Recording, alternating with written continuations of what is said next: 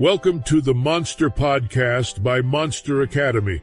Our question today is, what is the bathroom monster?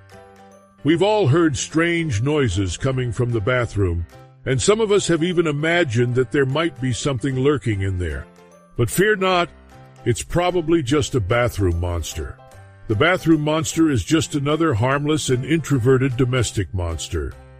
Being a small creature with fur in constant need of cleaning, much like a cat, it's known to take long showers in the sink.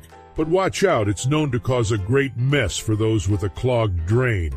So next time you hear a strange noise coming from the bathroom, just remember that it's probably just your friendly neighborhood bathroom monster and not something to be scared of.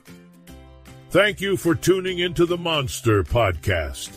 Delve deeper into the world of monsters on monsteracademy.club and claim your free interactive book.